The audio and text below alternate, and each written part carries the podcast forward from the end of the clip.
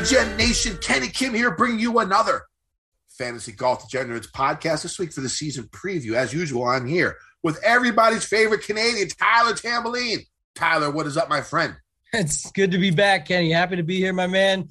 Back to the grind 2022 upcoming. It's going to be a good show. Got some good content. Before we get into it, want to remind everyone very quickly this podcast and show is brought to you and presented by DraftKings. We'll have a good offer for you guys there later. And then want to remind you it's time to fire it back up. Fantasy Golf National, fantasynational.com slash FGD. Get yourself 20% off your first month. But Kenny, we're back. We're talking the 2022 season. I know you've got some stories. I'm going to talk about what we've been up to over the break because when you break, you break. I know that, break. and I love that about you. Yes, you do. So uh, I was I was sad to miss. I was I was invited. Hey, I got a lot of people messaging me saying, "Geez, you can't get back on a Mayo show ever, can you?" After that first appearance, where you guys know I completely botched it up on the list, travesty. But I was invited. I had some other stuff going on that evening. I couldn't make it, but it looks like you guys had a ton of fun doing that draft. So hopefully we get to see how that plays out this year. We'll be doing one and done this season on this podcast where we're talking about it. If you guys haven't checked that out yet, 125 bucks to get into the race for the Mayo Cup. That's a good one. And then we'll be doing everything else as normal. DraftKings, fantasy, bets, DFS, et cetera, et cetera, all mixed into one under one umbrella. So I'm excited for the season upcoming. Yeah, the show with uh, Pat and all the guys was fun. Uh, I got pretty hammered. I, I, you know, I worked like three straight, like 14 hour shifts in a row. I was exhausted. I knew I was going to be a zombie uh, on the show. Um, so I decided to be a drunk zombie. It would have been a lot more fun uh, that way. So that's just the way it went uh, for that show. Um, a couple things during the break. I mean, first off, I think we got to talk about Tiger uh, and his potential uh, for the 2022 year. Uh, uh, we all saw that, that father son challenge. I wasn't going to watch it. You know, it's just sort of weird, like rooting for like a 12 year old kid. you know, and most of the books didn't even have lines on it. but you know, after they made a couple of birdies in a row, tied lead uh, going into the back nine on Sunday. I had to turn it on, and we saw Charlie looking like Ben Crenshaw out there, or looking like Tiger Woods uh, out there draining putts from 15 to 20 feet. All the pressure's on. You saw Tiger striping the ball very, very well. You also noticed a, a pretty sizable limp uh, by Tiger by the end of uh, the two days. Um, I think the one thing you can take away from that is I think we'll see Tiger back. I don't know if we'll see him back this year. Uh, I, I, think the injury is a little bit too much. And you saw, I don't know if he can get through four rounds. I, I seriously doubt it. It'll happen at Augusta. Uh, Augusta is one of the tougher walking tracks out there on tour. Very, very hilly. Uh, it's got to be tough for him. But I mean, maybe, maybe 2023, uh, we can see we can see that desire to win was still there. The disappointment in his face um, after he missed that putt on 18 uh, that could have tied the Dalys. I mean, Little John and Big John, they're unbelievable. Little John could make some noise as well. Um, so uh, it was a fun watch. It was great to see Tiger out there again. It drew bigger ratings than like the Open Championship did. And I can understand that Open Championship is usually middle of the day or morning. It's a little bit tough to get big ratings for that. But uh, it was a fun watch. Still, I think Tiger's what he did coming back out less than a year later and, uh, and playing the way he did was really impressive to watch. But I don't see him um, coming back this year. I do see him breaking um, 82. He's tied right now. I forget with who, what, what is uh, Sam Snead or whoever his name is. Um, I think he gets one more win, and you know, it, it, might not be next year, it might not be this year. Uh, it might not be within 10 years, but if Charlie's on the tour in, in like 10 or 12 years, uh, you know, the, the, the, uh, the Zurich, you know, maybe maybe maybe he gets maybe he gets that 83rd win at like 55 years old, playing with his son uh, at the Zurich oh, Zurich Classic. That counts as a win. Uh, so uh, maybe he gets it then. I, am not that bullish uh, on him coming back this year, but I think we'll see him again. Uh, I, I, think the, the, competitive fire will be there, and you know, if he does get a win, uh, it's going to be one of the biggest stories in sports.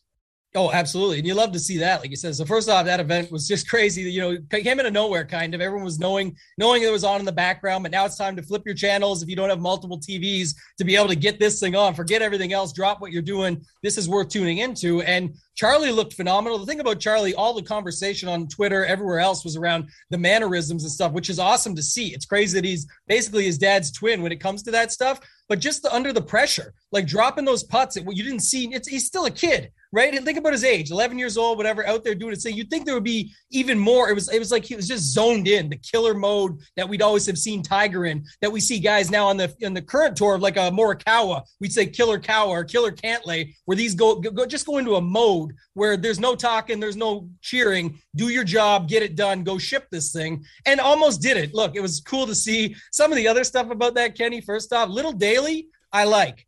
Little Kuchar, I can't stand. Just seeing that yeah. guy out there, he just tilts me, man. Just watching this guy, and we've made enough fun of him in the past. I've even stuck up for his dad in some cases that we went through in the past on this very show. But I'll tell you what, this kid was just tilting me to no end watching him. I think there was one point he was standing in Charlie's line or like crossed it to kind of throw him off and kick him off of his, his touch. I just don't know. Like he really pissed me off. So I don't like him. Makes me dislike Matt Kuchar more now than than before and more than even you maybe at this point. So that was the other factor of it, but it was definitely good to see. As far as Tiger goes, like you said, I think there's a lot of anticipation now, but yeah, he was definitely gutting it out at the end just for Charlie to try and get through it, doing what he could. Um, the back was tight. You could tell everything there. But I just think uh, someone said it best. I forget who it was watching some of the stuff leading up and trying to stay on top of things here in the offseason, just about the Masters. Now that looks like, you know, the joke around Tiger's sandbagging it. Clearly, he looks pretty good. But like you said, being able to do four full rounds, the Masters will always be there as a defending chair, you know, as a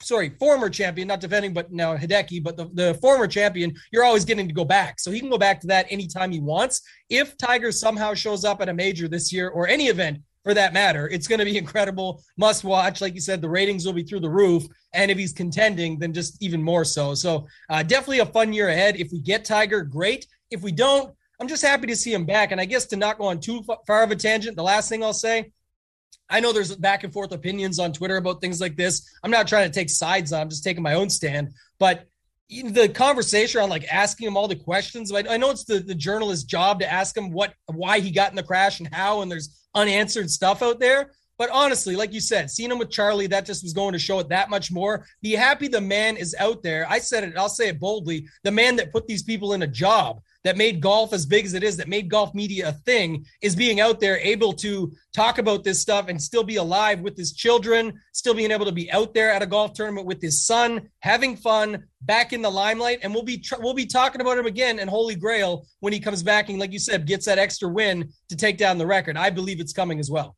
Yep. Uh, yeah. I mean, uh, it, it was a fun watch. Uh, that's all it was for me. Uh, it, it, was a fun watch. I don't really care about the, accident anymore. Whatever, who cares? Right. Uh, you know, it, it, doesn't really matter to me. Uh, other things we missed during the break, I guess. Uh, uh the match uh, finally. Uh, Koepka and Bryson. I I think the one thing you can take away from that is Koepka really doesn't like Bryson at all. I don't think I don't think it's much of an act anymore. I think he really does despise him. I think what we saw at the Ryder Cup was more of an act uh, than. Um, than what we saw than everything else has been going on uh, with those two. Uh, Koepka ended up whooping that ass, uh, you know, and, and, and, like you know, there was it was he definitely wanted to win. There was no doubt about that. When, Koepka is is motivated. Uh, which I think you know this year you, I have him as one of my major winners. I'll tell you here in a little bit. Um, I, I think he gets it done. Uh, his game looked good uh, if he's healthy. I mean, that's the one thing I noticed about it. And Bryce is going to do his thing. Uh, Bryce is going to hit it far and be a fun watch, and it's going to be good for the game. Uh, so I mean, I didn't hate it like a lot of people hated it. I mean, it was it was an ass whooping. I think the twelve holes was perfect. Uh, I think that's the way it should be done. Uh, it took only a few hours, couple couple of hours out there. I enjoyed it. I know a lot of people didn't really care about it. It was about four or five months too late, really, if they did it right in the heat uh, uh, uh, of their issues, it, it, probably would have drawn a bigger crowd, bigger audience, uh, more juice in the event. Uh, but I mean, the one thing I took away from it uh, was that you know Koepka was hitting a lot of good irons, we a lot of longer irons, and, and, he was looking good out there making putts. and it's good to see, and you can see, you know, you know, he's been through some injury troubles as well. When he's motivated, when he wants to win, he could still be one of the best players in the world. Uh, so that's what I took away from that. Did you even watch the event, Tambo? No, you said things that we missed, and I made sure to miss it. But I, I tuned into a few different things from that perspective. Uh, two two things. One, Phil Mickelson's a boss in the booth, so we know that that's definitely true. And then two, it's like you said about Brooks really wanted to win. He did. And it just goes to show. I think it's, you know, we'll talk. I think later in the show, at least, we should talk a little bit about Rickie just because, you know, when we talk about up and comers through the year, do we think Rickie can bounce back? I want to talk about that for a minute later on, but I just think it goes to show when the money's rolling in for the big names, for some of these guys, and they're getting the appearance fees for going over here, and they have all the commercials, the accolades, the the the deals that they have set up for making big money. It just goes to show, and I think that's the thing with Brooks. It just showed through so much. He wanted to beat Bryson's ass, and so he just did it handily when he wants when he gets to a major. That's why he always shows up at majors. People say, "Well, why do you think he wouldn't want to win a regular event?" I think he does if he's in it. But if he's not, why does he care? Like it's done, it's over. He's, he could if he if he gets off to a good start and gets it rolling. He's not trying to grind it out to make sure because he comes back and gets his win. Of course, he wants to. He said this himself, but he said like it's it happens. You come second, you come third, just the way it goes. He's trying when he's there. It's hard to win on this tour, as we've talked about many times on this very show. And I think at the end of the day, when he wants to beat someone or do something, he can. And that's what you got to remember about Brooks at majors and things like that. Or when we saw him last year at the Waste Management Phoenix Open when they want to throw out some what was it, 50 to 1? I want to say now some ridiculous number. Like you want to do that? I think that he sees that shit and you get the old Michael Jordan gift and he took that shit personally. And that's when he goes out and just handles it because he can. And like I said, health is a factor, but most certainly he, he is, does not like Bryson. It's just two people that are complete opposites. Most people are opposites to Bryson. I know you and I kind of go back and forth on this. Like sometimes Brooks pisses me off and sometimes I like him. Sometimes Bryson pisses me off and sometimes I feel bad for him. It's like I don't know which side with those two guys, but that's why it's kind of funny that it's a feud. But like you said, the, the underlying theme here was it was way too late for the rivalry. They had the fake hug and everything like that going on when they won. Obviously, Brooks has to do a good job showing the coaches and the team at Ryder Cup that he wants to be a part of it and be can get along with everyone. I think Bryson truly does want to get along with him and everyone. You've said in the past, I think you're right. Bryson wants everyone to like him, but he's so different that that's just not going to happen, and he needs to accept that. Brooks just doesn't give a shit, but it goes against him at times as well, where he's trying too hard. We get you're an alpha. We know you're a boss. You can go out and win. And you do cool shit but you're you sometimes you're trying too hard as well. So kind of complete opposites that it leads to that. But either way, my thing and my takeaway is the match is still horrible. I think it's the worst product out there right now and can be a lot better. But I, you know, it needs a lot more to it to make it work. And and again, it seems like almost the same thing we see in many places where in football they're always recycling old coaches or old commentators, or they must have played the game to be a commentator. Almost kind of feels like that Whereas the match, it's like they try and cycle it in the same way. And I, I just want, I want to get like JT on the mic. I want to bring in some other players that actually can hold their own. That's why, like, it's uh, everything you read about it was Phil Mickelson stole the show. That that's what you hear. Yeah, uh, he definitely did. I, I, I, it's extra golf. I watch it. I got no problem with it. I got no problem with the match. I mean, let them play. I, you know, I'll gamble on it. It's, it's two guys playing golf. I'll throw some money down. I, you know, I mean, that's what we do, right? We're degenerates. All right. So I know you had a great break. I know you came, uh, what, second uh, in the, at the King of the Beach, winning a cool, what, 150K, right? Uh, anything else happened good for you during the break? Yeah, the break was good. You got, uh, you know, Christmas with the family was definitely awesome. First year moving back home. So getting to be here just these last few days with all my family, go a couple different Christmases, bring the kids around. But yeah, definitely a better Christmas for the kids, for myself, the renovations from before, help pay for some of those, things like that. It was a, a definite fun trip. A little bit crazy because the restrictions in Canada are a little bit different when it comes to COVID and all of that. So we had to go down and get special tests to get back and do all these things. It was almost like a sweat every day before the Sunday sweat for the money in the finale there. But it was like you had to sweat. Did you get a negative test? So you could go into the event that DraftKings was putting on. But a lot of fun. I've been there a few times. 2017, I'd come third. A couple other times I got down there and just didn't perform well. And then this time ended up going my way. So very grateful for that. It was an awesome situation. Like basically sucked. I, I, left the room. I was so pissed off, Kenny. I was like, just uh, Diontae Johnson dropped a touchdown in the first half. I was so pissed off. I remember going down the escalator from the ballroom, and the guy who ends up giving me the trophy at the end, one of the VIPs, Charlie, is like, Where you going, man? No sweat. I was like, No, I got to switch up the mood, man. This vibe is horrible. My guys are dropping shit, everything. I thought I was done. And then I came back from, I went to the hotel room, changed up my clothes, switched the vibe, came back, and all of a sudden I got like 40 more points and shit's rolling. And then it just kept going and going and going, worked out well in the end. And he talked about at the end. He's like, I saw this guy leave to go change his clothes. And then he ends up coming in second. I said, sometimes you just got to switch up the vibe, man. So uh, good mojo in the end, came back. Very grateful for that. And it was made for a great break, definitely. What about you? Yeah, I like that. My break was uh, eventful. This is going to be the beginning of story time with Kenny, and I'll give you a little disclaimer uh, before we start this story. Uh, if your kids, kids, are listening, hide your wife. yeah, yeah, yeah, if your kids are listening, turn it off. If you're at work, do not listen to this. If you're squeamish about raunchy sexual situations, just go ahead and forward, fast forward this uh, for about uh, five minutes. So uh, during the break, I got a new car. Okay, like seventy thousand dollar, you know, nice, brand new Toyota 4Runner Limited. Okay, um, that, that's the beginning of the story. And so finally, one day, uh, I was actually able to take a girl, you know, back to my car. And why my car? There's reasons for this, but you know, I got to christen my car uh, on the way to the car, and it's great because you know I this is the first time I hadn't paid for sex in freaking forever, so was, you know, I was feeling wonderful. You know what I'm saying? And so, and so you know, I, I you know I, on the way we've been talking all night, and, and, and she she says these words. She says, "I'm a squirter." Tambo, in your time before Mrs. Tamboline, have you ever been with a squirter? To me, it's like Bigfoot or like or like or like the Loch Ness monster. You know what I'm saying? Like you hear people that said they've seen it, but you just don't believe it. You know, I, I like I don't I didn't believe it. You know, but you know, uh, she said she was, and so I was like, no, she's gonna check that off the the the, the, the sex list. You know what I'm saying? Yeah. Um, what about you? Yeah, you ever, well, I was time? gonna say, yeah, if you were if you were passing the buck, yeah, I was gonna say, as one time, and to to be fun, like to be frank about it and funny, kind of, is that it was a known Bigfoot so she was actually passed around. There was some Eskimo brothers involved that led okay. to that. Not all together at one uh-huh. time, uh-huh. separate. Uh-huh. But I'm saying I was like, you got to try this because this. So I'm I'm not ashamed to say I did cross that off the bucket list, Kenny. Yeah, yeah. So I was I was intrigued. You know, this was like a, a new new new stuff for me. You know, I'm 40 years old. You don't see too many new things. You know, first off, it was only the second time I ever done it in my car. Uh, the first time wasn't even like full sex; it was road dome. You know, and I, I don't understand that either. Like, how can people enjoy roadhead? Like, I almost wrecked my car. I had to pull over. You know what I'm saying? Like, it wasn't. I, I thought we were gonna die. You know what I'm saying? Like, I saw. I, I, wasn't a big fan of that. I never tried that again. Was like, ah, I get to christen my car.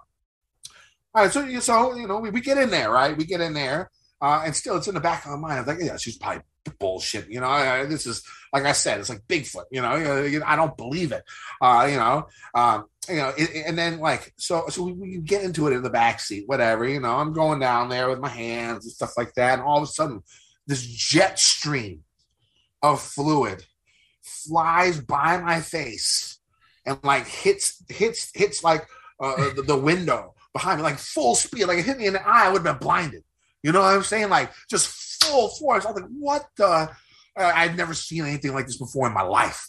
You know what I'm saying? Like never, ever, ever before in my life. And like, you know, we're getting into it. Like I'm going down there, like, you know, I'm Uncle June doing something, uh, you know, that he throw a pie in the face for, or, or Tony Soprano does to Carmela once every year on his birthday. Okay. I was down there. And first off, the next thing that happened was I was down there and she like squeezes her legs together on the side of my head, and my glasses snap in half. Okay, so my glasses just destroyed. I like rip them off and I just throw them, you know, in the front seat. Um, and, and so you can tell these are new glasses. I, I, had to go. I had to go get new glasses because of this crazy squirter bitch. But anyways, so so uh, you know, and all of a sudden, like shit is just flying everywhere, like in my face, and like I taste it. I, you know, I figured it was like it has to be like pee right? It has to be, but like I've tasted pee before, and that's another long story. Uh, you know, sort of like a, a Tom from Succession. I dated some freaks back in the day. Okay, it was sort of like that. Um, anyway, so I was like, this is not pee. Like I don't understand what it is, and like it was just flying all over the place. Like the back of my car after that looked like it went through like a, a, a car wash with the windows open. You know what I'm saying? It was just flooded back there. Like my seats are leather seats, probably ruined. It was, I didn't really enjoy it. Like it was just too much for me. Like shit was just flying everywhere, and I just I, I couldn't handle it. I couldn't handle. It. What about your experience? Like like was it cool? Like I thought it was just I, I thought it was cool, but me. I was gonna say this too. The one thing about a squirter is that they love to t- let people like they know that they're a squirter, so they want to yeah, yeah. sort of show it off in the experience, yeah. if you will. So uh, that's where I would say that if you, like I said, if you had that happen, I'm not sure what happened after that part, but you were probably a little bit tilted by the fact that your brand new Toyota just got wrecked completely. I love the car wash with the windows down example. I just you know, afterwards I was like, you know, you got to get out. I got to clean my car and she walked back into the bar. I mean, that's basically what happened. And I spent, spent the next 30 minutes drunk cleaning the back of my car, trying to get all this stuff cleaned up for my brand new car. Hey, but at least I got to check it off uh, the box. You know, Bigfoot was finally seen uh, by myself. So, so that was a that was quite an experience. Never in my life have I dealt with you know flying projectiles coming at my face. You know, in that type of situation and I hopefully I don't want that to happen again. So you know, I mean, you laid you it know, out quite well, especially yeah. with the leg lock on the head there. That's that's she a good. S- snapped my glasses in half. Went bloop.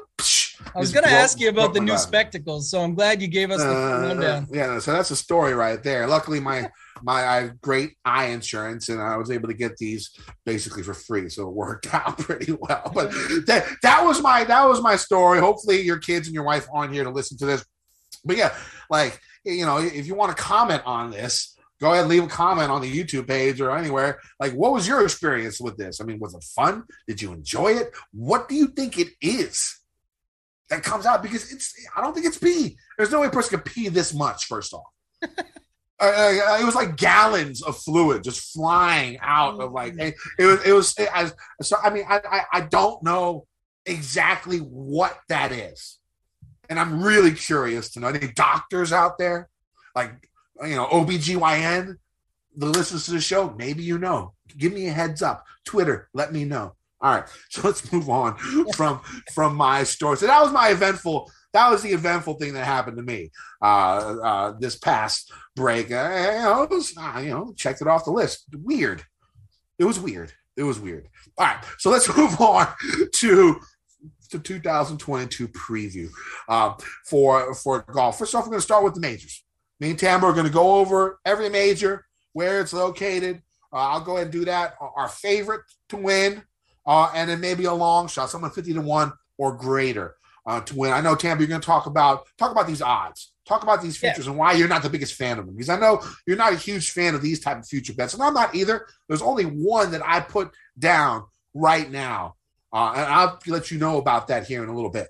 I, th- I, think there's still strategy to it. Don't don't take me the wrong way here, but I'll explain because I kind of only hit you with that pre-show. I just said like, look, I, I picked the winners, but we're picking five, six months in advance. In some cases, you're talking about guys, and you have to have some reasoning behind it. And so I think there's some situational stuff where we know what's going to come up at the start of the season, and if guys do well in these tournaments, their odds will obviously come down, and you'll lose a possible opportunity to get them at the longer shot. But what I will say is, I definitely think, at least with most books, mine in particular, especially, have definitely adjusted adjusted to this and know that there's people out there that are sharper and are putting these bets in early and often. And so then they start to say, okay, we're not going to do this. And you start to see almost like everything's sort of priced down. So where you think someone might be 150, now they're like 80, and at some books they're 66 or whatever. It's where they've already sort of adjusted to that. That I'm almost better off. The other thing is we're talking majors. How often? I mean, even if you had you know, a long shot winning the PGA championship last year, you probably didn't have Phil Mickelson, the long shot, 500 to 1 winning it. So that's just not going to be the same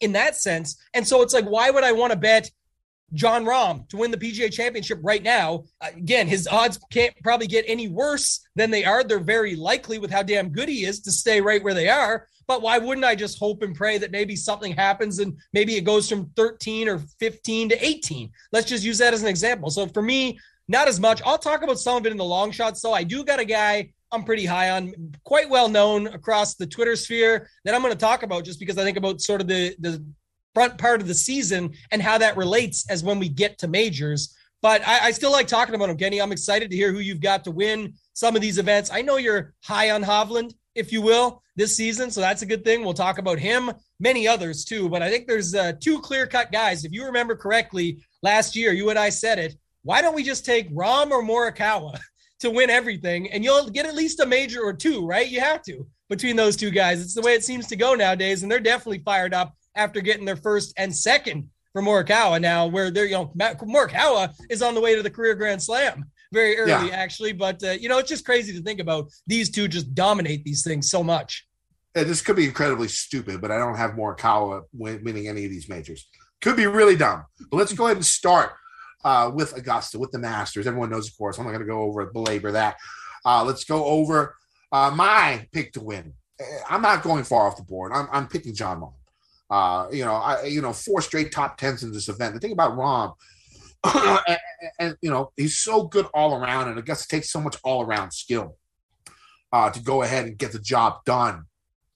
Um, you know, for like top ten and you know a strokes gain approach, top ten and strokes gain tee to green, uh, 41st or 42nd in, strokes gained around the green, 42nd in strokes gained putting. I mean, that's unbelievable. You know, one of the best par five scores out there. Uh, I'm not gonna. You don't have to argue about him too much. I think he gets the job done at this event. This is the event I thought he would win first before US Open. Now the US Open makes sense because he's also what top 65 in driving accuracy. So top 10 in length, top 65 in driving accuracy. That's going to play at any course you play at. Uh, also, you, you, can get him at 20 to 1.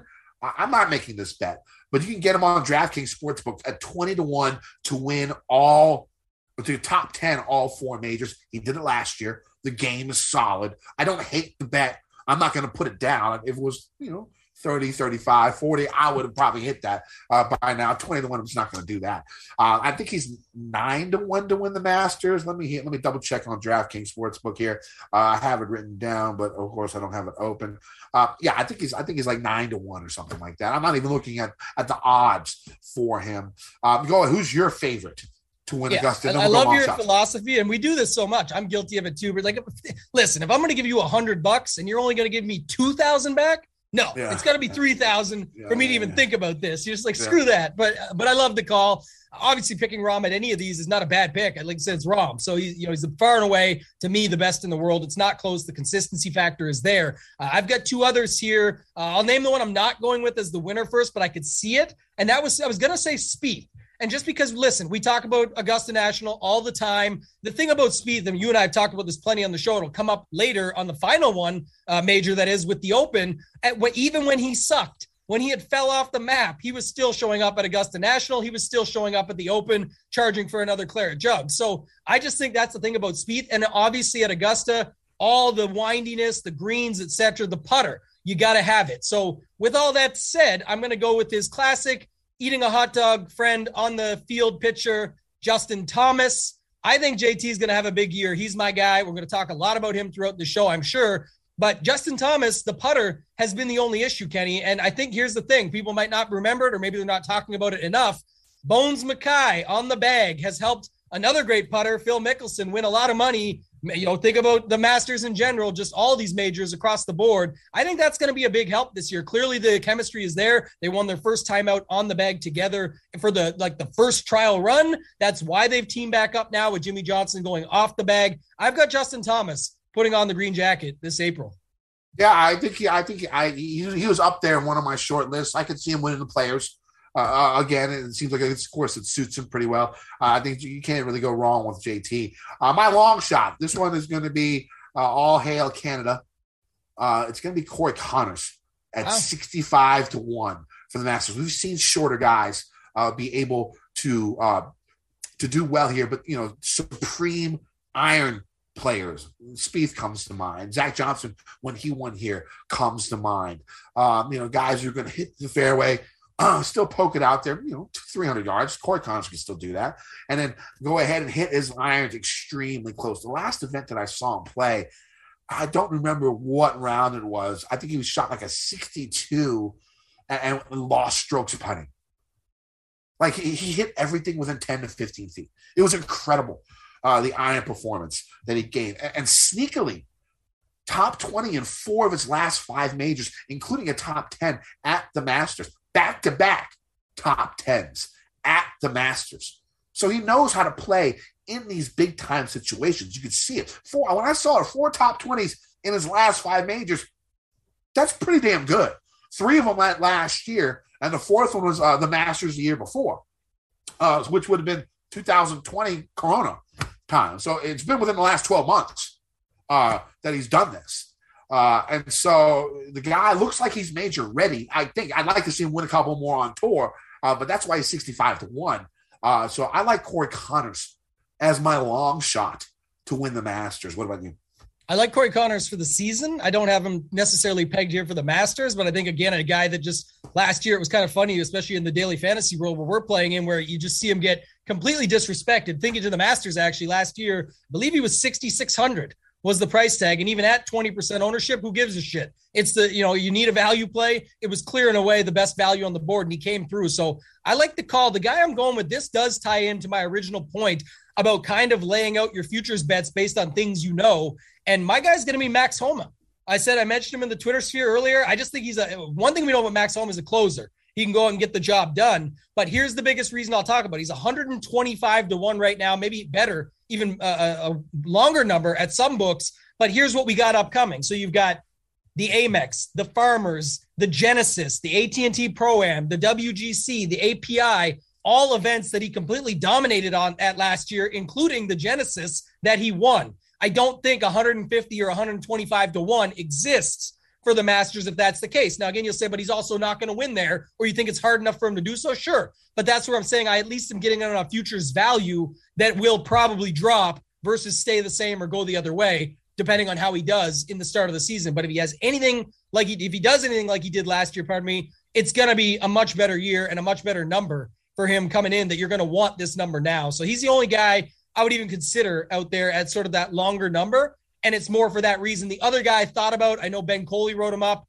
I think it was a good call. I looked at this well beforehand. Was Abe Ancer? I, I just like Abe Ancer as a golfer. He's a, a, Abe's like sort of like Corey Conners, same same same, same situation. These guys they don't make enough mistakes to put themselves out of it, and they're that damn good when they're in it. And then don't forget about Abe, our boy, getting the monkey off his back in a big big way think, oh, he's got to go pick up a win first. Well, let him get one here at the WGC to, to take a WGC down with a bunch of money. So thinking about that as well, I just think Abe is a great play across the board this season. Don't think you can go wrong with them very many of these places. And you got to remember, shitty putters have won at Augusta. Mm-hmm. Uh, you think Sergio right off the bat, uh, Adam Scott.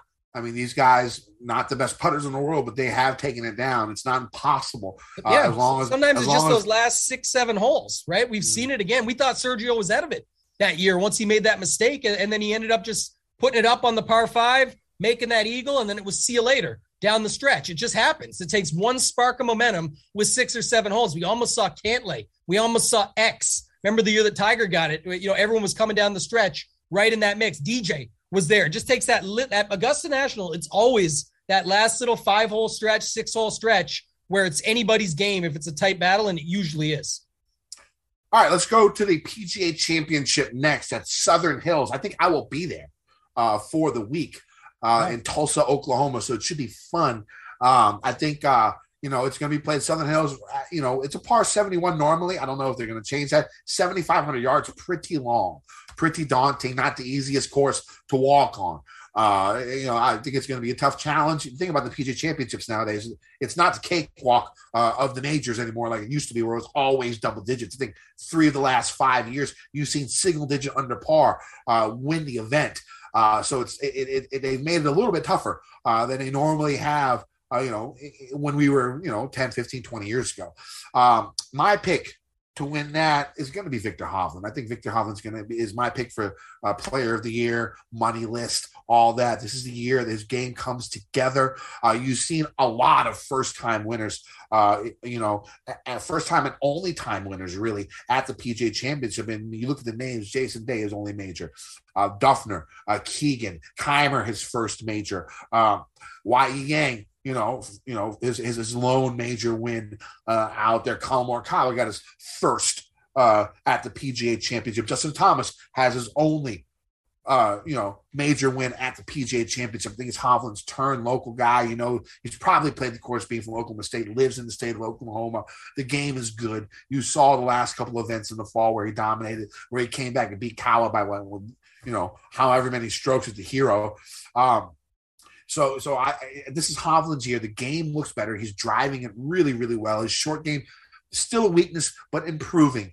Uh, you know, iron game, tee to green, ball striking. I think Hovland's going to have a huge, huge Morikawa type year, this year, and he's my pick to win uh, the my favorite to pick to win the PGA Championship. What about you? Yeah, I had them reversed here on my notes, so I'm just making a quick adjustment. But it was this: uh, the next two events both the PGA Championship and the U.S. Open. I think it's one of these two guys, but I got them right now in my notes, so I'll tell them right to you. Uh, obviously, like we said, Rahm is good anywhere, but my guy here, you talk about first time major winners, uh, rookie of the former rookie of the year, Olympic gold medalist. I think this is the spot he gets it done. Xander Schauffele at the PGA Championship. Like I said, I feel good about him at the U.S. Open. His record has been better there, but I think this is where more of a get the monkey off your back type situation, and then bring that momentum into the U.S. Open, where now they're really talking about him with all those top fives he's had there, top six, top sevens, and then they're saying Andy's coming off a major win. So I like him for this tournament. I, I know the um, conversation when we get the long shots, I can kick it off will be around again that same Ben Coley article, which is great. But like Matthew Wolff at that number makes a ton of sense. The Oklahoma ties, etc. But I was I'm with you. I think if Oklahoma ties matter, again, the numbers are quite different by 100 points. But I do think it's like you said, it's just a much higher chance of a guy like uh, a guy like Hovland getting it done to me than Wolff. And you could say they're the same, but they're not to me. I, I, definitely think Hovland's a step ahead. I think he makes a lot more sense here. I like him. I think he was 22 to 1 when I looked. Xander right there at that same number. I just felt Xander before Hovland for a major. But I was going to ask you, Kenny, before you do your long shot, who do you think between Xander and Hov? I don't want to put Hovland and Morikawa because I think Morikawa is two ahead already, and I think he's better. But Xander and Hovland remind me very, they still make some mistakes. They can get those second places, but not close. They're both pretty aggressive down the stretch, that sort of stuff, which puts them in the position to have that potential to get lucky and ship a tournament. But between Hovland and between Xander, who do you think who do you think wins more majors by the time it's all said and done? Oh. I think Hovland's got what five years uh younger, maybe yeah. four years younger than Xander. I'd have to give it to him. He's just got more opportunity. Uh, I think talent level, they're both extremely strong. It's hard to, you know, go over. So hard one. to pick, right? Between yeah, I mean, yeah, I mean, it would be tough. I mean, the thing is about Hovland, what we saw last year a lot of the time was the big, the one blow up hole. Yeah. Um, you know, I I think if he can avoid that in his game, um, or at least not avoid it, but lessen it, uh, because you know, like you said, he is an aggressive player. There's going to be times when he just overshoots it uh, and has it. And you don't want him to be less aggressive. Uh, you know, I like I like that aggressiveness, but if right. you just be, you know, a little bit smarter uh, when it comes down to it, take your bogey uh, when you know you messed up on your approach and overshot it. Um, that I think he'll learn as a with age. Uh, and, and I think Hovland's. I like Hovland. I just I have a feeling about Hovland this year uh, I think he's going to do really big things. Yeah. Who, who do you got for long shots at the PGA Championship? My long shot's going to be uh, Matthew Wolff. I'm going. It's eighty to one. It's, it's a number you got to take right now because I mean he's what top fifteen in the money list already for the season. You know he has going to have events. I think that that's one number that you're actually going to see go down and not get higher uh, at this point. It was eighty to one on DraftKings Sportsbook at least before Ben Coley's article. Um, uh, I don't know what it is now, but I got it at 80 to 1, and that's what I'm taking. I, I, that's the only bet that I actually made so far out of all these bets because I, you know, like you said earlier in the beginning of beginning of the segment, uh, it's just hard to judge where golfers are going to be, and you might be able to find better numbers. Uh, and so I just think, um, you know, eighty to one is just, you know, it's, it's, it's just throw it in there. I mean, the guy, uh, what finished fourth at the PGA Championship at Harding Park. Uh, you know, it looks like his game mentally is back. You know, the talent physically is there as long as his mental is still solid uh, this year and he's enjoying the game. I, I 80 to one is just just just too much. I, I liked the other one there. Just of note, it was in the article as well. I think Coley got it at 200, but Taylor Gooch. We're going to talk about him later when we talk about up and comers and players that are going to have good years. Uh, he's just really dialing into his own stuff. I know Sam Burns is all the rage right now, but Taylor Gooch is right there with him. So uh, just didn't close and have those wins that he had. So that's the difference. But I definitely like Gooch to have himself a year and his number, you could still get like 150 out there, no problem. I think, again, that's a number that won't be that by the time we get to this point, especially the PGA championship. We were talking about the Masters before in April. We're talking May. That's quite a ways away now, Kenny. So I think that number would be a good number to pick up on right away. All right, let's go US Open.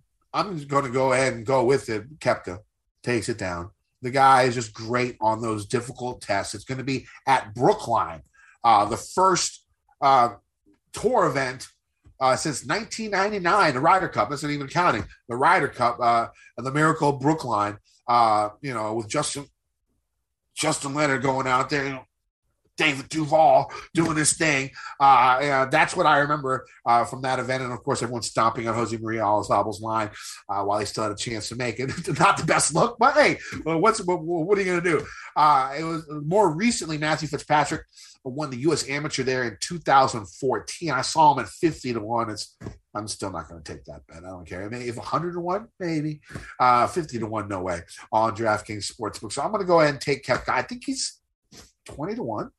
14 to 1, something like that. I, I don't remember the exact number. Um, uh, on DraftKings Sports, but but everything I said, you know, he's going to be focused. I think another major is in his future. Um, it doesn't seem like you know, eh, I'm not going to go overboard. You know, he's one of the best players in the world. He puts his mind to it. He's going to go ahead and have a victory in one of these big events coming up soon. It's been you know a couple years uh, since he's actually had his major win. He's 14 to one on DraftKings Sportsbook right now. He was my favorite uh, to win. Pretty not shocking is what I'm going to go with uh, at Brookline. Of course, you know, the course is going to be what the USGA makes it. My guess is going to be long. My guess is the rough is going to be up. And also means Bryson's uh, is in the mix on, on that type of course as well. Every U.S. Open, I think Bryson has a chance uh, just because of the way his game is, where he hits it so long and he uses the same, you know, length club for his wedge as a six iron. That's very, very helpful to get power out of the rough um, in thick grass. So, but I'm going Koepka for my yeah, favorite. Ken, what about you? I, I, can see it now, right? The headline Brooks line. That's yeah, the yeah. Brooks at Brookline. You'll, you'll see that out there, I'm sure. But like you said, it's just right now the number. I just don't care. I'll, I'll wait and see. Hopefully, he plays like shit leading up, and we can get like a 25 to one or something. That'd be great. Don't think it'll happen, but you know maybe it, maybe it could. There's we can always dream, right, Kenny? So uh, for me, this is where I reverted it back. Obviously, I could see Xander coming through here and getting his first. He's got a great U.S. Open record. I could see Kawa here, I've read a little bit of, you know, on this course, a little bit of the smaller greens, just tighten it in there. But listen, with smaller greens means needing a good around the green game. I think the best at just putting it out there, got length of his own, best in the world, no secret, favorite for the tournament for good reason. Jon Rahm, this is where I'm taking him. Again, like I said, just all around game. You think about the toughest spots, the toughest events, Memorial, things like that. US Open with the USGA always made for the toughest test. That's what Jon Rahm is. That's what he does. He puts it in. He's got the best approach game besides Cow, I think. So, you know, besides JT Cow, few names we could put in front of my guests. But if you just want to talk about all around with a good approach, great around the green game, can find the putter, everything there, you got to be perfect at these U.S. Opens pretty much, or, or really hope that others aren't like Brooks does and just cross them off the list and start from there. But I think Jon Rahm at the U.S. Open is the easiest choice for me. All right. So my long shot eh, it's it's it's fifty to one, uh, and I was a little shocked at the number. Uh, it's going to be oh, I'm sorry, sixty five to one on DraftKings Sportsbook. Uh, it's um, Harris English. Uh, you know, the thing about uh, you an Open champ, a U.S. Open, you, if fairways, if you can hit the fairways, you know, and, and, and, still not be too long, and you're not that long. Your, your long irons have to be good. Your iron play, and, and Harris has that type of game. You look at his results in the last couple years: two straight top fives at the U.S. Open. Uh, the game is strong. You know his confidence is up. Uh, you know, 65 to 1 seems like a decent number uh, for a guy who's what top 30 in the world uh, right now. So I, will go ahead and take Harris English at 65 to 1 as my long shot at Brookline. What about you? Yeah, I hate it. I actually don't like it. I, I said it at the top, but you know, some of them I just won't care about so much. Like Homa's 100 again, like I said, I just I feel like a big year is coming for Homa from a long shot perspective. But when you're looking at these odds, Kenny, and I'm seeing, you know, Tiger Woods is 65, Rickie Fowler 65, Garrick Higgo 60. It's the U.S. Yeah, Open. That's, that's why Harris English was 65. I was like, what the hell? I'm Maybe drop yeah, that right no, no, I, I, don't hate yeah. it for that reason. I'm just saying when you look at that board, like Niemann, or or Ancer at 60 maybe Ancer could sneak this one through it so i wouldn't bet it but i'm just saying right now looking at it that's where i would say my head would go to. But you know what's happening here. One of these top 10 guys Rahm mcilroy johnson Koepka DeChambeau morikawa x Spieth JT Hovland and then you get into like the Finau Cantlays those types. So one of the top 10 is winning this tournament. That's my prediction and i don't need to really sway further further than that. There's no point in going way off the board at an event like this where you just have to be so good for four straight rounds. That's at one of the toughest tests that you'll find throughout the season. All right, Open Championship from uh, what is it? Royal Andrews. Andrews. I mean, yeah, and one of the you know the, the, the home of golf. Um, I'm I'm going Dustin Johnson. I, I had a tough time going here, and I think Dustin Johnson comes back this year and wins another major. And this is the one that just sort of fell into the lap because I like I like all the other ones that I've picked. So I just sort of you know last resort threw him into the Open Championship. The thing you got to realize he was top ten uh, I think. Hold on. Let me. Let me. I have this written down here. I actually did research uh, for this. He was a 36 hole leader uh, in 2015 uh, at St. Andrews before he collapsed with really, really bad weather uh, on the weekend. Um, and then, you know, 2010, uh, he was top 10 going into Sunday before a little bit of a collapse. you know, St. Andrews, a type of game that you're going to need. It's not like if the weather is not bad, this could be a shootout like you know mid teens under par or better. Now, if it's like you know 40 mile per hour gusts and rain and cold, uh, you know it could be two to three under par. Uh, we're not going to be able to know that uh, for about seven eight months. Uh, so I'm going based on if it's a shootout, if it if the weather's okay, if it's not crazy. I like Dustin Johnson. I think he has one more run uh, in him. So everyone's sort of putting him on the back burner with all these new guys coming in. You got to remember he was the most dominant golfer in the world probably about three years. Uh, I, I, think I think he can come back. I think he can get this job done, and of course that he's pretty familiar with that he's been in uh, contention at. Uh, you know, and if you can pound it out there, there's a lot of short holes uh, at, at St. Andrews. I mean, you can pound it pretty far and chip it up and you know go for birdie every time. I mean, if it's not that crazy uh, of the weather, if it's if it's really bad weather there, I might have to change my pick just a little bit, uh, and I might go with the guy I have as my uh, as my long shot. But go ahead with your favorite the Open Championship. I, I, love it. He's we have to change our picks. Like we're going to remember who these guys are we picked throughout the season. We'll have to remind each other across the board. I'm going to be taking a snapshot of it, make sure I set it up in the calendar or something. But I like the DJ call. Listen, we don't, we, you know, just a guy that got overlooked. He could have been plugged into any of those spots we talked about earlier. Like he could win the PGA Championship Gets a little windy down there in Oklahoma. He's in the mix. DJ's always fine at something like that. And he's, you know, Hovland, eh, Hovland's swing, even people have talked about is like his. All these situational things where DJ could absolutely show up and steal one of these other majors beforehand. But uh, St. Andrews, I thought about Spieth again, just because, again, he's always been good at the Open, even when he's been terrible. But I'm not picking Spieth. I'm picking a different guy here, and I'm going back the guy that usually takes time to warm up. I know there's a lot of pressure on every year at the Masters, and that's Rory McIlroy. But we're talking the fourth major down the way, like even this past year, got the Wells Fargo win late in the season, starts to turn it on, comes around, things like that. So I think Rory McIlroy makes a lot of sense at the at St. Andrews, like you said, the home of golf. It just would be all too fitting for a guy like Rory McIlroy to take it down. So I really do like him. I'm curious though who your long shot is here at St. Andrews. Well, first off, the, uh, the obvious, it's not a long shot because I think he's 20 to one, but I mean Oosty, uh, he's coming first and second here the last two times uh, they've played. Uh, so the guy obviously loves St. Andrews. Uh, and, you know, he's coming in and, you know, he sort of deserves uh, another At 20 to 1, though, he's the guy you got to commit to. He was either your pick or he's not. You, you no, have to decide. Not. He's not. My exactly. pick for a long shot, my pick for a long shot is going to be Mark Leishman at 50 to 1. Uh, if you remember, now if the weather is shitty, uh, if you remember what he did, I think he shot like 64, 67 on the weekend on really, really poor conditions in 2015. His game looks like it's getting back to where it was. He sort of went through a little little valley uh, last year, but it seems like it's picking back up.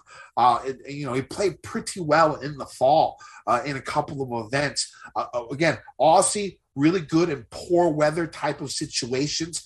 I like Leishman at 50 to 1 uh, as a long shot pick uh, at the Open Championship. What about you? I actually like that call a little bit just because the fact that when you think about he talked about even like with the COVID break and everything, how he just kind of didn't play golf or try that hard. And then he's like, I got to get my shit together. And then he kind of came back around a little bit. So that's good to see. And by that time, I mean, his game should really be on a, a, proper season. Hopefully, I'm assuming everything stays on par the way we should have it. But, uh, you know, a lot of stuff going on in the world right now. So we'll see. But I do think it'll be good to go. And I like that call uh, Oosty, who you mentioned, but mine was going to be down there. It was Abe Ancer again, 80 to 1. He's sitting out there right now. And you go down to like 40 to 1. and you're seeing Fleetwood, Fitzpatrick, Patrick Reed, Scotty Scheffler. Like Ancer is the same as them or better. He had better yeah, Eighty to one, really? Yeah, yeah. Wow. Go check it yeah, out. That's one that I bet. A, so yeah, I did. I, I, would that bet one. that. Yeah, I would bet that. That's a crazy number. Yeah, make sure I got go it right. No, no, go ahead. Yeah, Abe Ancer, 80 to 1. He's still out there. So, and Harris English is right beside him at 80 if you like him better. But I'm going to go with Abe Ancer at 80. I just think, like I said, the guy is better than many give him credit for, and he shows uh, up. And a lot of times, think about Ancer too. We talk about this all the time throughout the season on this show, but so the strength of field matters like Ancer's usually going out in big dog events. I know he plays some of the other ones too, but it's not quite like an Adam Scott, Sergio, you know, that type of situation. But at the same time, he does still play a lot of the harder events and show up and do pretty well in them. So I kind of think he's like a an underrated Cantlay, if you will. And we're going to talk money list here soon. Cantlay was right up there on the money list. I think Ancer was like top 10 last year too, maybe 12th or something. So uh, the guy goes out and puts up good numbers, man. He, he can make some money he can show up at these big time events and winning the WGC, I think was so important. Yeah, I, I just put the bet in. 80? I just put the no 65 on DraftKings Sportsbook. It's still a good number. Uh, yeah. I think it'll be lower by the time it gets there. Uh, you know, that's the thing that you have to try and guess. Uh, like Tambo said, when it comes down to it, I mean, the Wolff number uh, I thought was crazy, and this one seems out crazy too. So bet the crazy ones. Yeah, they, uh, you know, what do they say? The closing line value, the Sklansky yeah. bucks, right? Well, will this number exist when the time comes around. You'll feel you feel yeah. like you won when you get to the event and Taylor Gooch is no longer 200, but he's 100 to 1. You're like, wow, I'm 100 points ahead. Guess yeah. what? He's probably still not fucking winning, but got him at 100 points better than everybody uh, else. Uh, you know, yeah, so you, you gotta feel good about that. All right, let's go money list. I'm going to go ahead and start. I mean, Hovland's the easy pick for me. I mean, that's definitely who I'm going to go with. I got two guys. I mean, Hovland's going to be one of them, uh, 20 to 1 on DraftKings Sportsbook right now. Uh, I just think, like I said, we talked about that. He's going to have a big year. But the number that really intrigued me was the leader, the current leader on the money list 50 to 1 Taylor Gooch. 50 to 1 Taylor Gooch already in the lead right now. And he's 50 to 1. And, and you know, he got that win. He plays a shit ton of golf. Um, you know, I, I, can he have a Burns type year? And, and win a couple more events, you know, three wins, uh, you know, and, and, a lot of events that could get you in the top five, at least in the running uh, for the money list going into the playoffs. Uh, and I think that number is great for a guy who's already a step ahead, uh, who's already leading the money list. So I, I got Taylor Gooch at 50 to 1.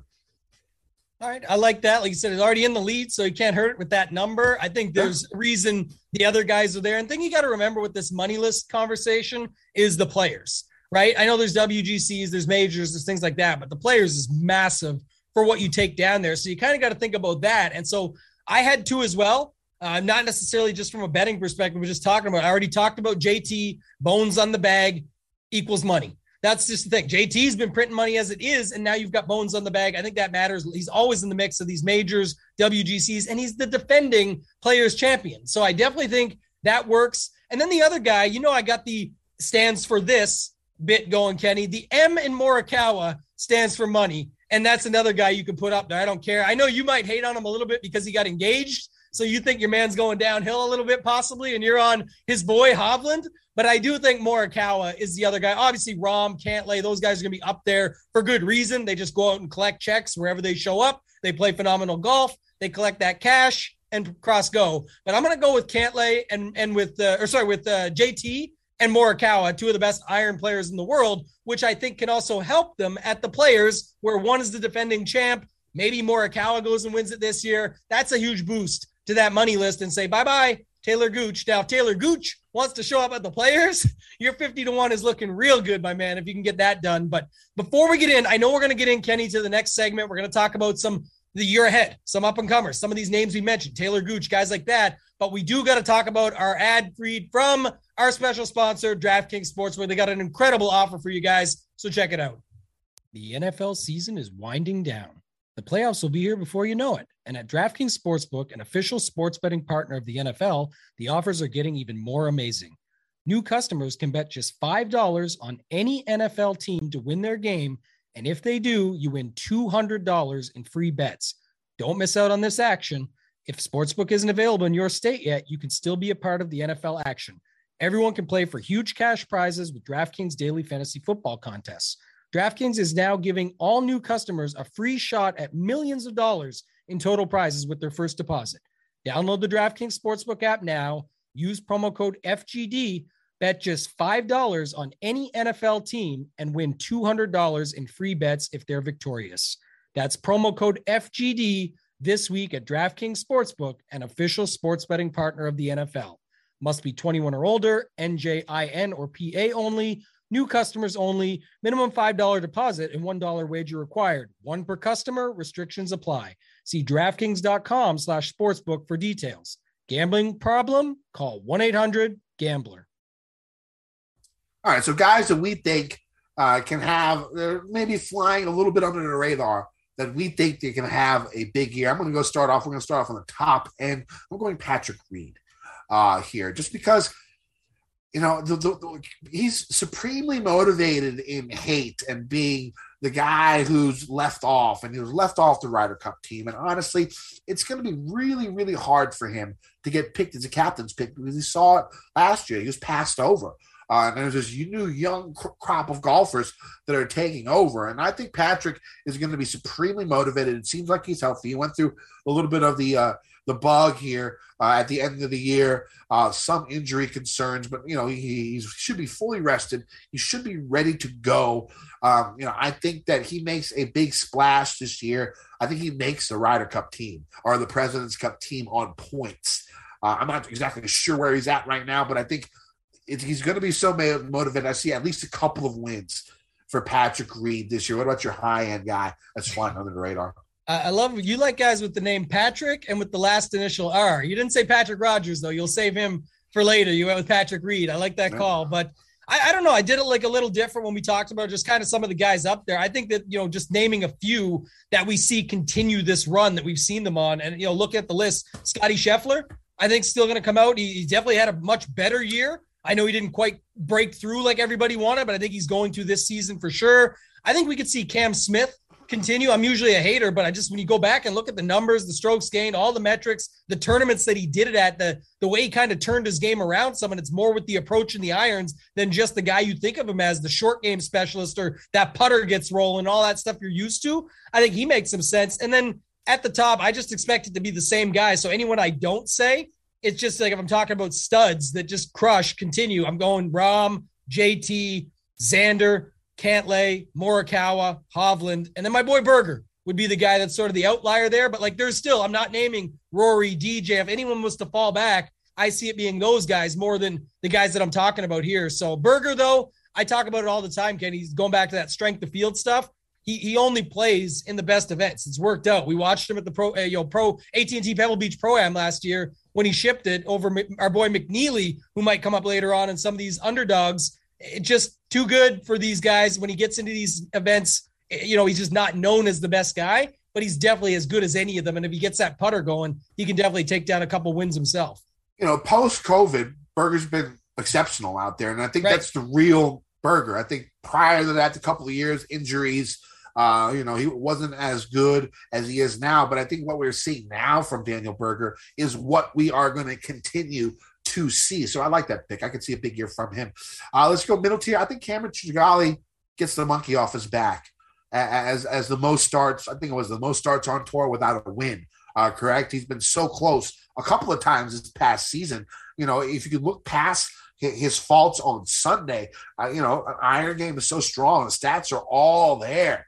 Uh, I think he gets a win uh, this year. Uh, I think he can prove it and finally get that monkey off his back. And who knows when that happens. We saw it with Harris English. Uh, you know, recently we saw it with Webb Simpson a little bit more a little while ago. Once they get that that monkey off their back, um, you know, they start Kokrak.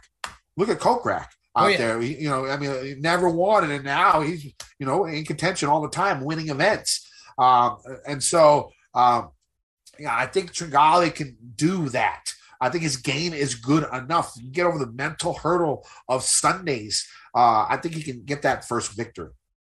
Yeah, and I'm glad you brought that up. It's probably a good segue to talk really quickly about just some of the guys we didn't talk about. I hinted at Rickie earlier, but Uh, the joke, our buddy Jeff Feinberg always talks about Big Ricky, Little Ricky. Speaking about guys getting the monkey off their back, Tony Finau coming through at the end of the season there. And now we didn't even mention him the whole show. But what type of season do you see for Tony Finau, and what type of season do you see for Rickie Fowler? It doesn't have to be the same, or you know, what just what are your thoughts on those two guys? I think it's an interesting one because always popular in daily fantasy, or at least a conversation piece. Add Spieth in there as well. If you want to talk about Spieth too, I think those three are the ones that everybody's talking about all the time in our space, and you just never know what to do with them. But what are your thoughts on those three guys? Spieth. I mean, Rickie, with with, you know. with these four majors, hundred to one, Tony Finau to top ten at all four majors isn't the worst number in the world. Mm-hmm. Uh, he's done it before. Uh, you know, he's got that win now, so he doesn't have to worry about that. Um, I don't, I don't, I don't mind that. I think he could just be be be pretty good. Rickie, I'm not on. Uh, I got to see it more. I don't see anything from him yet. I, I, haven't seen a glimpse here recently. I know he played a couple times in the fall. I, I don't remember his finishes, and that saying something right there. Right. I was just um, gonna say that. Yeah, that's you know that's saying something right there. So, uh, Spieth, uh, I, I I think he's gonna have the way he's playing last year. I, I could see him continuing to be uh, solid again, like the real Spieth. Not yeah. the one we saw for like that three year period uh, where his game was in shambles. Uh, you know, I think he looks fine out there, and I think I think he can go out there and win and uh, be a force.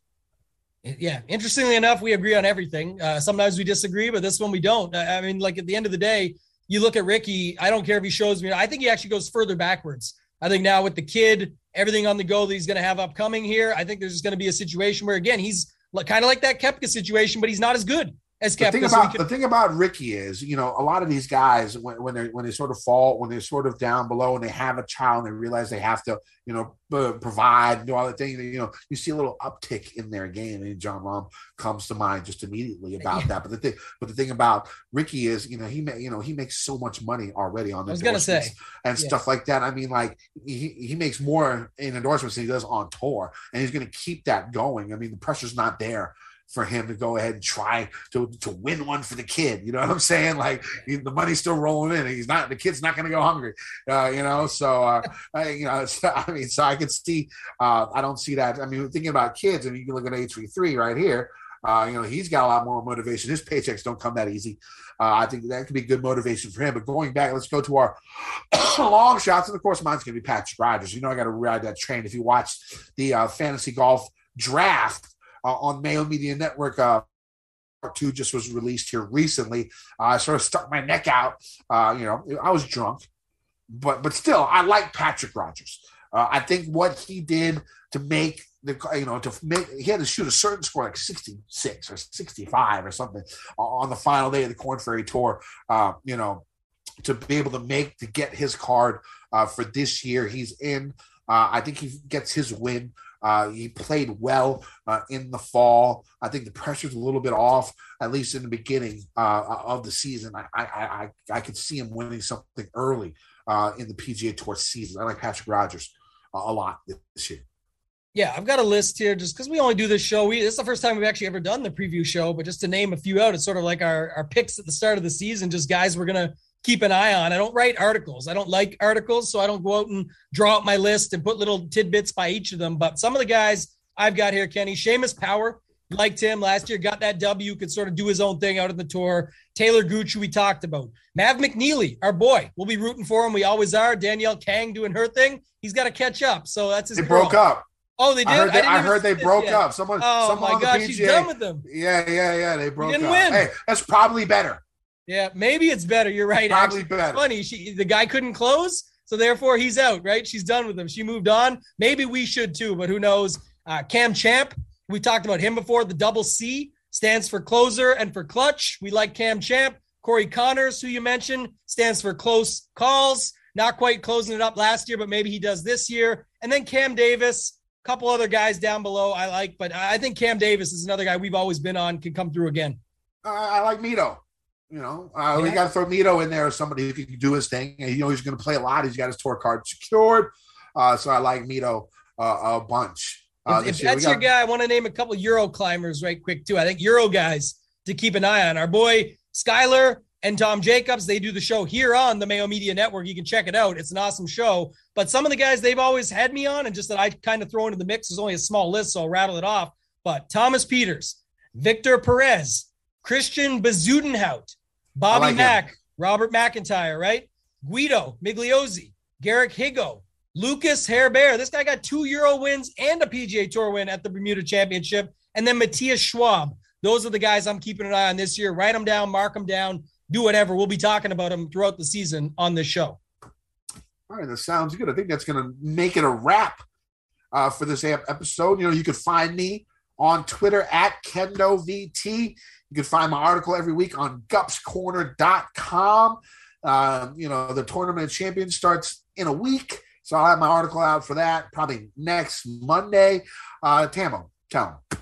Same thing. You find me on Twitter at Toe Tag and Tambo. Hit me up there if you guys have any questions. Head on over to Run Pure Sports. You can find all my work over on runpuresports.com. We got a huge PGA season coming up right now. We still got basketball, football, everything else I'm doing and going on down at King of the Beach, etc. But with golf, it's going to be a huge season. Lots of content for Showdown, regular events, everything that we've got going on, a huge team there to utilize. Use promo code DEGEN50, D E G E N 50 to get yourself 50% off your first month.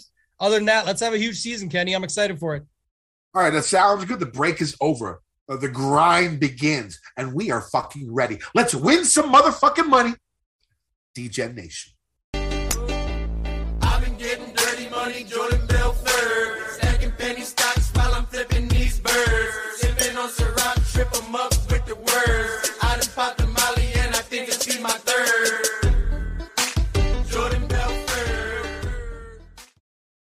Everyone is talking about magnesium. It's all you hear about. But why? What do we know about magnesium?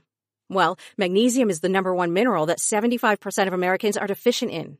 If you are a woman over 35, magnesium will help you rediscover balance, energy, and vitality. Magnesium supports more than 300 enzymatic reactions in your body, including those involved in hormonal balance. From functional medicine doctors to mental well-being and female hormone experts, we all know that magnesium is the one mineral to improve all aspects of well-being and health. But which one? Magnesium Breakthrough from Bioptimizers, the trusted choice recommended by leading experts with seven best absorbed forms of magnesium to ensure your body receives the support it needs for overall well-being. Go to bioptimizers.com slash balance today and use code BALANCE10 for 10% off. Support your journey to wellness at B-I-O-P-T-I-M-I-Z-E-R-S dot com forward slash balance. Magnesium Breakthrough from Bioptimizers, your foundation to optimal health and vitality.